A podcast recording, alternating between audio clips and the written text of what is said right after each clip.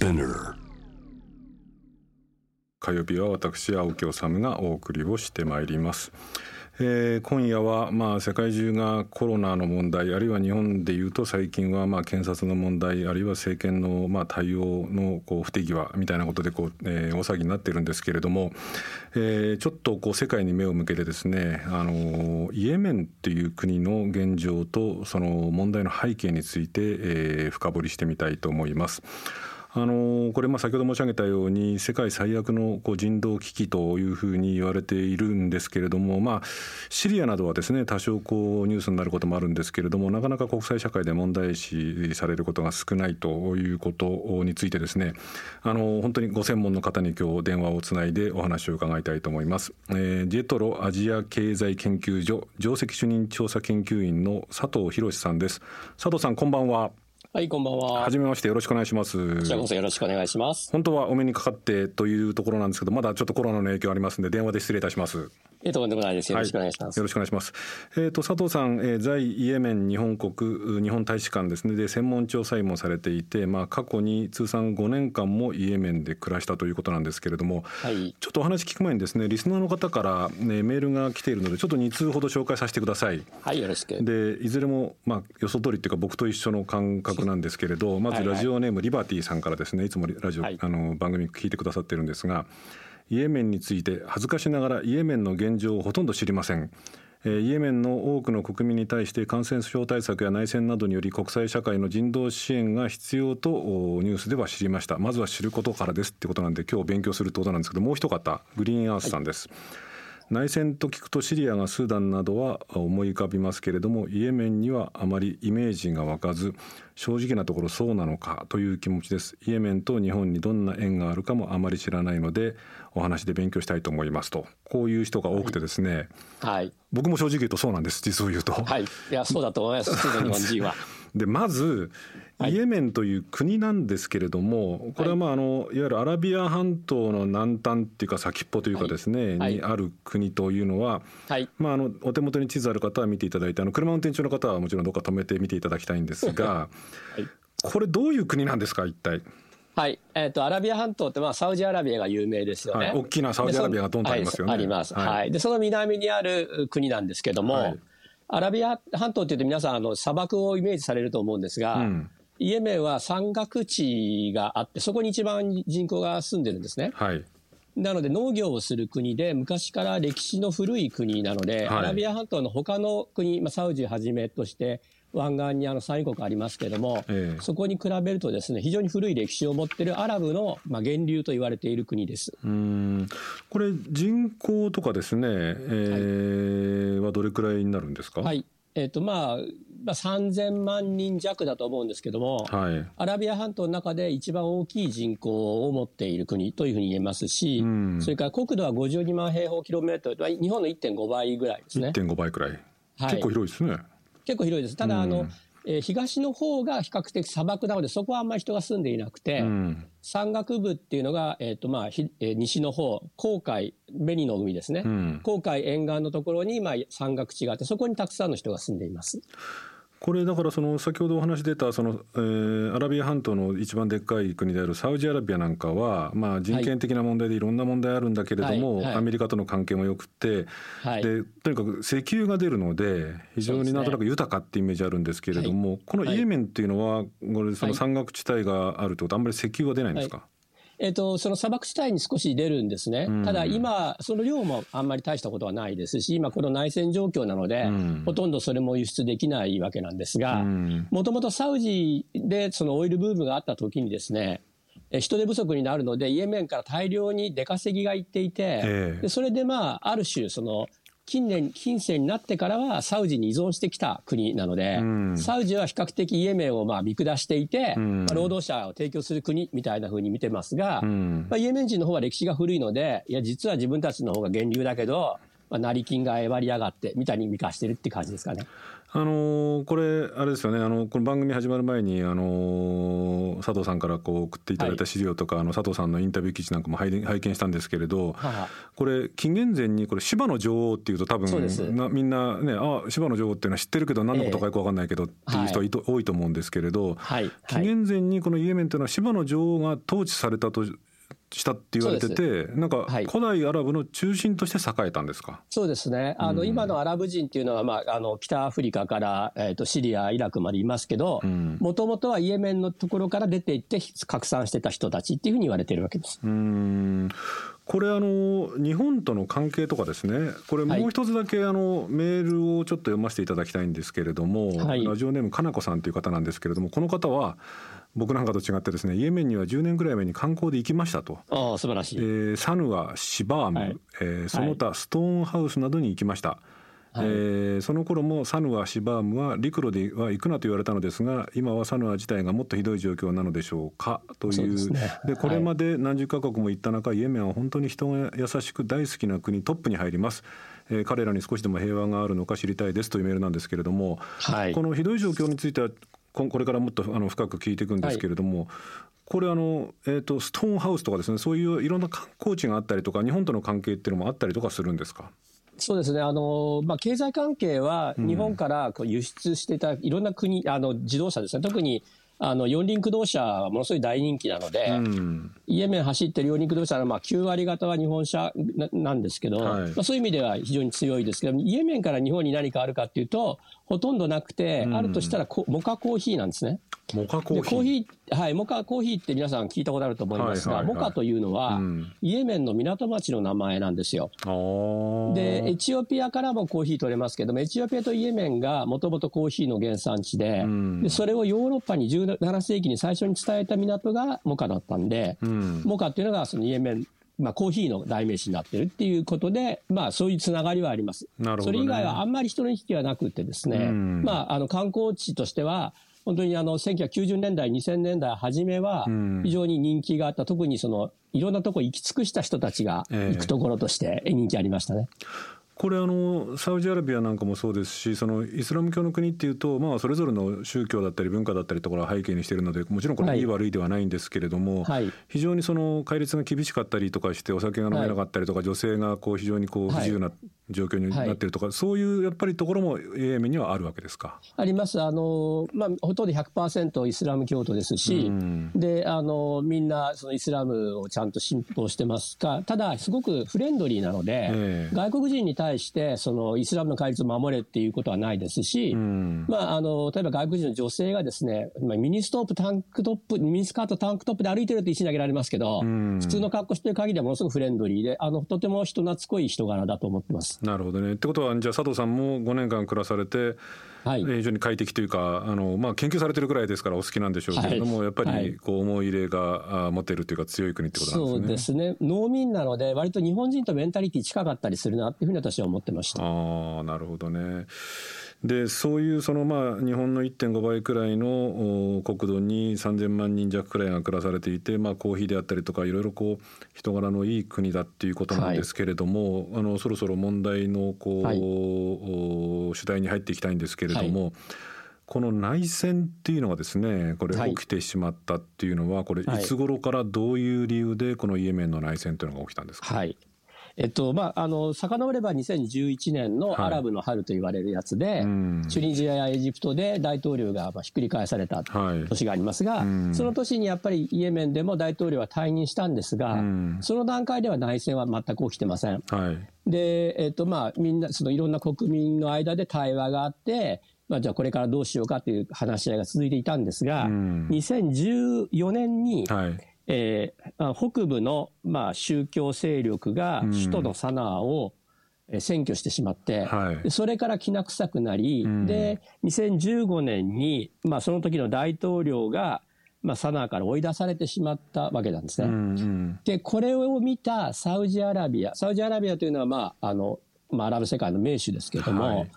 実はそのサウジアラビアってイランとものすごく関係が悪くて、うん、で、この大統領を追い出した勢力というのが、うん、その比較的イランに近いと言われていたので、うん、サウジアラビアはこの勢力を、まあ、イエメンの首都に置いておくわけにはいかないということで空爆を始めたんですが、うん、それが2015年の3月です。それ以降、内戦状態が始まっています。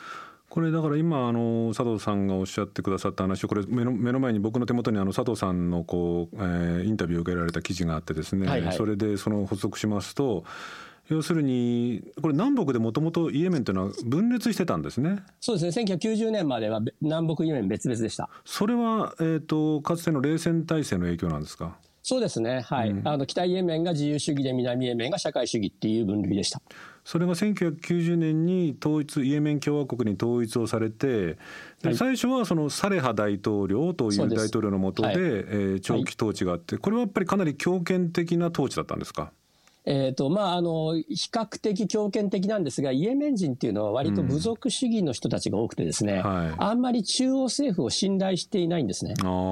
ので、各部族ごとにまあ勝手にやってるんですが、それを束ねるという意味で、あの強権政治ですけれども、一人一人のその生活の中にこう手を突っ込んでいくというようなタイプの、例えばイラクとか、エジプトのようなタイプの強権政治は作る力もなかった。なるほどね。というふうに思ってます。ところがチュニジアとかまあエジプトなんかで起きたまあおっしゃったアラブの春がまあイエメンにもこう波及をして2011年にまあこのサレハ大統領が退陣に追い込まれて、はい、でその後今度後継っていうのがあその、ハディ大統領というんですね。ハディ大統領ですあのサレハ大統領の副大統領だった人なのである意味前情だったんですね。うんの暫定政権が一応できたんだけれども先ほど言った北部のその民,、えー、民族派っていうんですか？あの宗教、えー、宗教派宗教過激派と言っていいですかね？の風刺風刺派っていうんですね風刺派？えー、はい風刺ですねはい。風刺派が台頭して、はいえー、このハディ大統領っていうものを追い出して、はい、で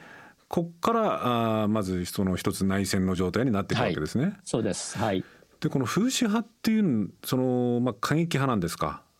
えー、過激派っていうか、はい、宗教原理主義ですね。あどどういうイメージで捉えたらいいんでしょうかね。はいえーと、えー、はい、どうぞどうぞ。えーとまあすみません。えっ、ー、と、まあ、あの、まあ、アラブ世界どこでもそうですけども、政権は大体腐敗していくわけで、うん、腐敗していくと、国民のこう、まあ、不満が高まっていくわけなんですが、えー、そういう時に宗教の原理に戻って、正しい統治をするんだっていう世直し運動みたいなのが起こるわけですね。はい。で、その方針派っていうのは、その一派なんですが、ただ、この方針派っていうのは、大きく分けると、イスラムのスンニとシーアがありますけども、シーア派系なんですね。なるほど。で、シーア派系なので、サウジはとても、まあ、怯えているというか、脅威を持っていて、イランとつながってんじゃないかと。そうです、そうなんです。はい。あの、実際はその、ホーシー派は、その、シーア派なんですけども、イランのシーア派とは全く違うんですけども、ただ、まあ、つながってるんじゃないかということで、で、え基本的には、イスラムの原理を、まあ、掲げてくると、国民、イエメン国民はあんまりそこ正面からは反対しないわけですよ。みんなイスラム教徒なんで。うん、なので、そういう意味では、その、まあ、結構シンパシーを持たれたんですけれども、統治能力はないんですね、基本的には。あの要するに、テクノクラウドはいないので。これあれですかねなんとなく僕の頭にパッと浮かんだのはなんかある種アフガニスタンにおけるところのタリバンみたいなそういうイメージですか？その宗教原理主義に基づいてそのなんかこう腐敗したなんていうの奴らをこうやっつけるんだみたいなそういうイメージで捉えたらよろしいですかね？えっ、とまああのあまりかその大雑把言えないですけどそういうイメージで間違いないと思います。なるほど。はい。でこれも先ほど佐藤先生おっしゃいましたけれどもそのそのサウジアラビアがこれは風刺はやばいんだということで空爆をすると。うんはい、そうです。でこれそのめちゃめちゃになっていったんですけどこのなんかこの手元の資料だとこのサウジ主導の連合軍っていうのはこの風刺派の地域に2万回以上の空爆をしたと。ああそうなるかもしれませんね、はい、これはしかしちょっとこう上記してるなっていう感じもするんですけれどもこれによってもう今、はい、あの要するにイエメンの国内はこうめちゃくちゃな状況にされちゃったわけですか？そうですね、あのまあ、方針派から言わせると、空爆もそうなんですけども、うん、そのサウジとしては、その今、方針派があの占拠しているエリアっていうのは、人口が一番多い山岳部なんですね。はい、でその部分にそのいろんな物資が入ることを、特に武器が入ることを、嫌っているので、ほとんど禁輸してるわけですね。空路も回路も遮断しているんですが、そのことの方が空爆それ自体よりもあの人々を苦しめていると思います。つまり例えば食料であったりとか、はい、生活物資であったりとか、必要なものとか医療品も含めてですけれども、はい、こう滞っちゃって全然こう人々の手に届かなくなっちゃってるっていうそうなんですね。ことですか？はい。だコロナも同じで、いろいろな物資を、その国連機関が提供しようとしてるんですけども、なかなか人々のところまで届かないっていう状況になっています。あのまあ、こう暫定政権があその風刺派というその、まあ、反体制勢力にこう首都から追い出されて、はい、まあ、その間の内戦っていうことも、に加えてサウジアラビアの介入、まあ、空爆ですよね、はい、これ手元の資料だと2015年以降っていうことなので、はい、これ今も内あの内戦もそうですし空爆も続いてるわけですか？そうですね。あの、このコロナ騒ぎが出た時にですね、あの、サウジ側は、まあ、じゃあコロナなので、一回停戦しようじゃないかと言ってですね、えーえーと、一回停戦って、まあ、自分から言い出したんですけども、はい、実質的には停戦はできてないみたいです。なるほど。なので空爆も続いているようです。ということでそのそれから先ほど佐藤さんおっしゃっていたようにこう物資のこう輸送ルートなんかが止められちゃっていて、はい。はい、今人口で3000万人弱というふうに最初におっしゃられましたけれども、はい、これそのまあ食料危機もそうですし、それからまあその家を失ったこう難民状態の人たちってい。ろんな形で苦しんでると思うんですけれども、どれくらいの人が今本当にそのこう生活あるいは命に直結するような危機に陥っているって捉えればいいんですか？えっとまあ、これも数字なので、うん、あの大げさに言えばいくらでも言えてしまうんですけれども、はい、さっきおっしゃったように3分の2の人たちが日常的なその経済活動っていうか、まあ、ができないわけですよね、うん、紛争状態なので、はい、なのでそういう人たちは定期収入がもうほとんど途絶えてるわけですね。うん、と、物を買えない、でしかも食料は途絶えているので、物価はどんどん上がっている。という形になっていて、貧しい人からどんどんその食料が手に入れられないっていう状況になっていて、うん、で国連なんかがその緊急援助をしますので、そこでまあ命を食いつないでいるっていう人が、全国の3分の2ぐらいの人たちはそういう状態にいると思うんですね。でその中でもそのうちの、まあ、例えば1割ぐらいの人ですけれども、はもう本当に貧困で、その飢餓の危機にあるし、特に子供たちの低栄養、栄養失調も大変なことになっていると思います。うん。これは300万と言われてますけども。300万の子どもたちが、はい、その栄養失調状態になっているということですか？はい。はい、かつその空爆なんかでその例えばこう医療施設なんかも破壊されちゃったりとかして、で、ね、水道とか汚水処理施設もないってことになってくるとこれ衛生面も最悪で、そのこれ100万人ぐらいがもうコレラに感染したというふうになんか言われてるらしいんですけれども、しかもここに来てそのこの新型コロナウイルスもこれ当然ですけれどもイエメンにも襲いかかるということになってるわけですか？はい、そうです。あの、これらについて言えば2017年ぐらいからなんですけども、基本的にこれはもう人災ですよね。水が汚ければこれら広がるわけなんで、で、水道がまず壊されてしまった。で、水に、きれいな水にアクセスがない。加えて今3600ある医療施設のうちの1900が潰れてるわけですね。はい。なので、半分以上がもう機能してないわけなんで。ああ、病院自体がもうぶっ壊れちゃってるわけですね。そうなんです。はい、はい。その状態で、その、まあ、コレラが来れば、当然被害者増えるし、その後ジフテリアも来てるんですけども、でさらに、まあ、コロナっていう形で、基本的にこれはウイルス自体はその誰にでも来ますけども、その条件を作ったのはもう人災としか言いようがないと思います。これね例えばまあ世界各地に非常にその厳しい状況にこう置かれている人々、はい、国、社会があるんですけれども、はい、だからどっちがこう大変だとかどっちがいいんだとかっていう比べるべきものじゃないと思うんですけれども、例えばでもシリアなどに関して言うと、非常にその各国の思惑なんかが入り乱れて比較的こう海外にでニュースになったりとかですね。その国際機関がこう注目をしたりとかっていうこともあるんですけれど、このイエメンの現状っていうのがこうほとんどこう伝わってこないかつ、まあ、これメディアも悪いんですけれども、国際的な問題にならないっていうのは、これはどうしてたというふうにお考えですか？一番大きいのは、そのシリアの場合は難民がヨーロッパに押し寄せましたよね。あなるほどヨーロッパの国にとってみればこれは大変だってことになるわけですが、イエメンの場合はヨーロッパとイエメンの間はサウジがあるんです。サウジは通れないんですよ。なるほど。そうすると、イエメンの人たちは行くところがないんですね。対岸のソマリアとかに行きますと、ソマリアだって難民がいっぱいいる国なんで、そうすると国の中にいるしかないので、その意味では、その、こういう被害が外に波及しないので、外国も、まあ、知らんぷりっていうところがあると思うんですね。つまりこれは本当にそのまあどの国もそうだしだから人事じゃないんですけれども自分ごとに関わってこないと、はい。はい、あまりこうメディアも社会も興味関心を持たないと。はい、ところがシリアのように難民が出てきて大変だってことになってきて自分ごとになってくると騒ぎそ、ね。はい、それが発信力のあるメディアの発信力のある,、はい、なる先進国だったりすると世界的な問題になるということですね。そういうことですね、はい。これ例えばでも国連とかですね、はい、その国際機関国連安保理とかですねこれ内戦とかあるいはサウジの空爆が5年も6年も続くなんてのもこれ異常事態なんですけども、安全保障理事会とかね、はい、そういうところもこれ文句を言わないんですか？えっと、もちろん最初の、えー、段階で、えーまあ、そのアラブの春の段階でサレハ大統領に対して、もう辞めたらどうですかっていうプレッシャーをかけたし、それからそのサレハ大統領辞めた後の、まあ、移行期間、まだ話し合い期間で、そこはもう国連が全面的にサポートしてたんです。はい、ところが、内戦になって以降はですね、実はまあサウジが非常に力があって、そのバックにアメリカがあるってこともあるんですけども、まあ、実際問題として放水派が悪い人たちで、で、まあ、その残、まあ、政権の方がいい人たちだっていうふうに、まあ、色分けしてしまって、で、まあ当然なんですけども、これ国連なので。ただ、実態は今、方針派が山岳部を支配しているので、はい、それを無視して、とにかく出ていけと。いうことを条件にして交渉すると、どうしてもまとまらないんですね。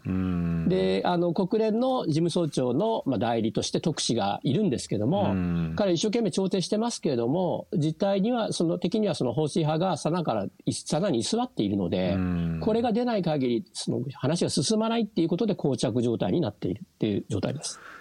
これはだからその自由とか民主主義とか、まあ、ある種普遍的な価値をこう掲げているアメリカなんだけれども、はい、やっぱりこう世界中でこういうことがあって、まあ、はい、自分たちの得になると思えばそのはい、その国がものすごくこう抑圧的な国でも支持する、まあ、だからサウジアラビアなんてのはある種その典型的な国なわけですよね。まあ、かもしれませんね。だからそのサウジアラビアの背背後にアメリカもいて強大な国で産油国でありってことになってくるともちろん日本もなかなかものが言えないとか言わないしということがまず一つの大きな理由になっているってことですか？はい、そうですねただそのアメリカとか、うん、まああのサウジの空爆の武器って基本的にはアメリカ製、イギリス製、フランス製なんですよね。うん、で、アメリカ、イギリス、フランスの市民の中には、こういう空爆をするような国に自分たちの武器を輸出してはいけないんだっていう運動はあるんですよ。で、だからそ、それやめるべきだっていう声ありますけど、でもやっぱりビジネスの方が優先するってところはありますよ、それからもう一つそのこの今のは外的な要因なんですけれどもこのイエメンという国自体が先ほどその部族社会というそのお話、キーワードがその佐藤さんから出ましたけれども、やっぱりそのこうなかなかこう中央政府みたいなものがこう国全体を統治するっていうことがなかなか難しいっていうところもあるそうですよね。ありますね。まあ山岳地だということもありますので、政府が強い政府は今までほとんどなかったので、政府にあまり期待してない部分もあるんですよね。でもちろん経済状態良くならなきゃいけないので、経済的な発展は嬉しいんだけれども、それをそどうやって自分たちのものにできるのかっていうことについてはあんまり期待してないので、むしろ自分たちが自由にできる、自治ができる方がいいみたいなところがあるので、割とその中央集権的な統治は非常に難しい国だというふうに言われてますね。なるほどね。だからそういう意味で言うと本当はそのこう各国がこうきちんと目を向けて、はい、なんとかそのこうサウジアラビアとの関係もそれから内戦もそのその仲裁をして止めさせて、はいはい、その上で、一定程度こう民主的な形の政府を作っていくって努力をしないとこれなかなか解決しない。そうですね。うん、佐藤さん、国民、うん、はい。どうぞ、あの佐藤さん自身は具体的にそのどどうすればこれいいと思います？はい、特に日本にいる我々なんかも含めてですね、はい、どうすればいいと思われますか？はいえっと、まずその国民は誰も戦争したいと思ってないので、もう早くやめてほしいと思ってるんですね。うん、でその状況で、例えば外国が何できるかっていうと、全土で紛争があるわけじゃないので、うん、紛争が収まっている地域、特にあの東部が収まっているので、そこからきちんとした、特に教育と保険の援助をするべきだと思うんです。始めるべきだと思っていて、でそこから間接的に紛争地にもイエメン人がその支援を届けていくっていうような形、私これ紛争下の開発と呼んでますが、そういうことを始めるべき時だというふうに私は思ってます。あの毎日新聞のこれ5月13日付のインタビューで佐藤さんがですね、はい、この国際問題国際社会の関心もちろん日本もそうなんですけどイエメンに対する関心が高くなくて、はい、このまま何もしないのはそのイエメン国民を愚弄するのと同じだとい。うふうにおっしゃっていて、はい、やっぱりこれ少しでもまあ限界はあるにしても関心を持ちこうできることっていうのはないかっていうようなことも考えなくちゃいけないですよね。そうですね。あの、やっぱりどうやって日本ですねイエメンの紛争がなんで日本に関係あるかかっていうと、直接は関係ないんですけど、我々が知らないということが、この紛争を長期化させてるんですよ。だからやっぱり知ることが大事で、そうでないと、我々が見殺しにしてると同じ、もちろん意図してませんけど、ということなんですね。あのこんな状況なんでねとてもその今まあもちコロナの話もあってとてもそんなイエメンに観光になんていう状況まあ内戦もあってじゃないと思うんですけれど、はい。はい、まあちょっとずっとねそのあの非常に大変な状況っていう話だったんで最後に一つだけね例えばね、僕いつもあの、まあ、みんな旅する人はそうだと思うんですけど、はい、その国に行ったら食べ物とかね、うん、えー、こうまあ、あのイスラム教の国なんでお酒はないかもしれないけど、はい、食べ物あのイエメンの食べ物ってどんなもの食べるんですか、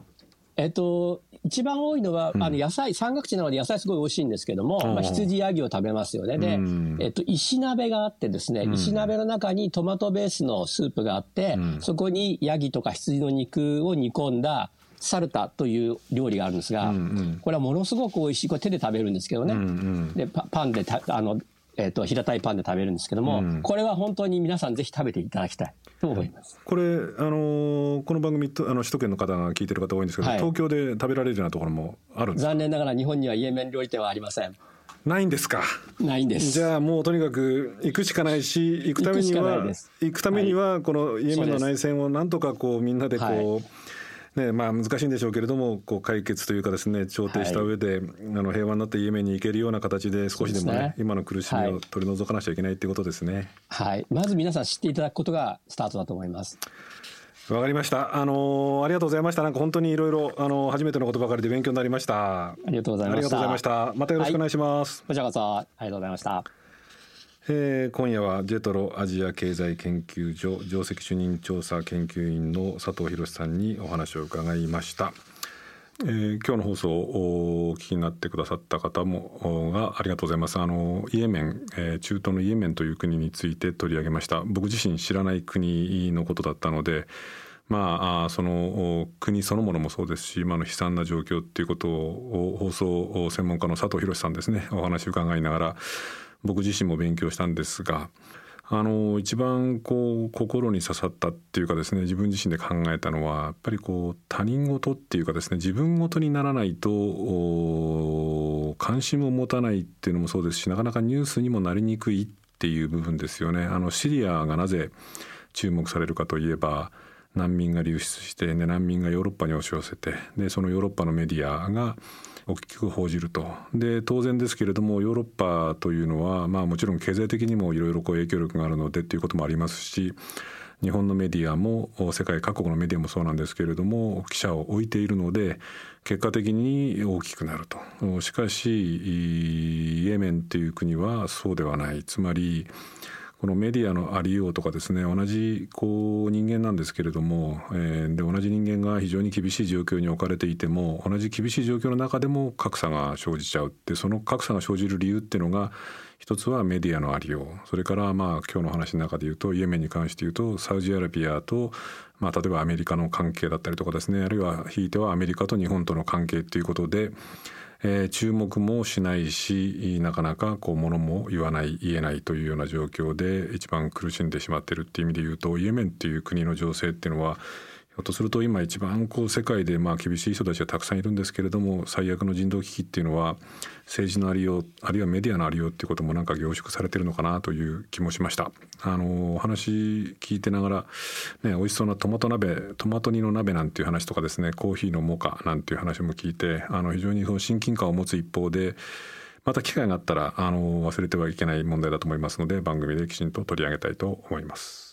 えーと、実はですねそうそうそう。私のあの新しい本あのこれ、まあ、対談集なんですけれども出ました。あの「時代の抵抗者たち」っていう本がですね川出処方新社から出ました、えー、私とはまた来週ですね以上アップクロスでした。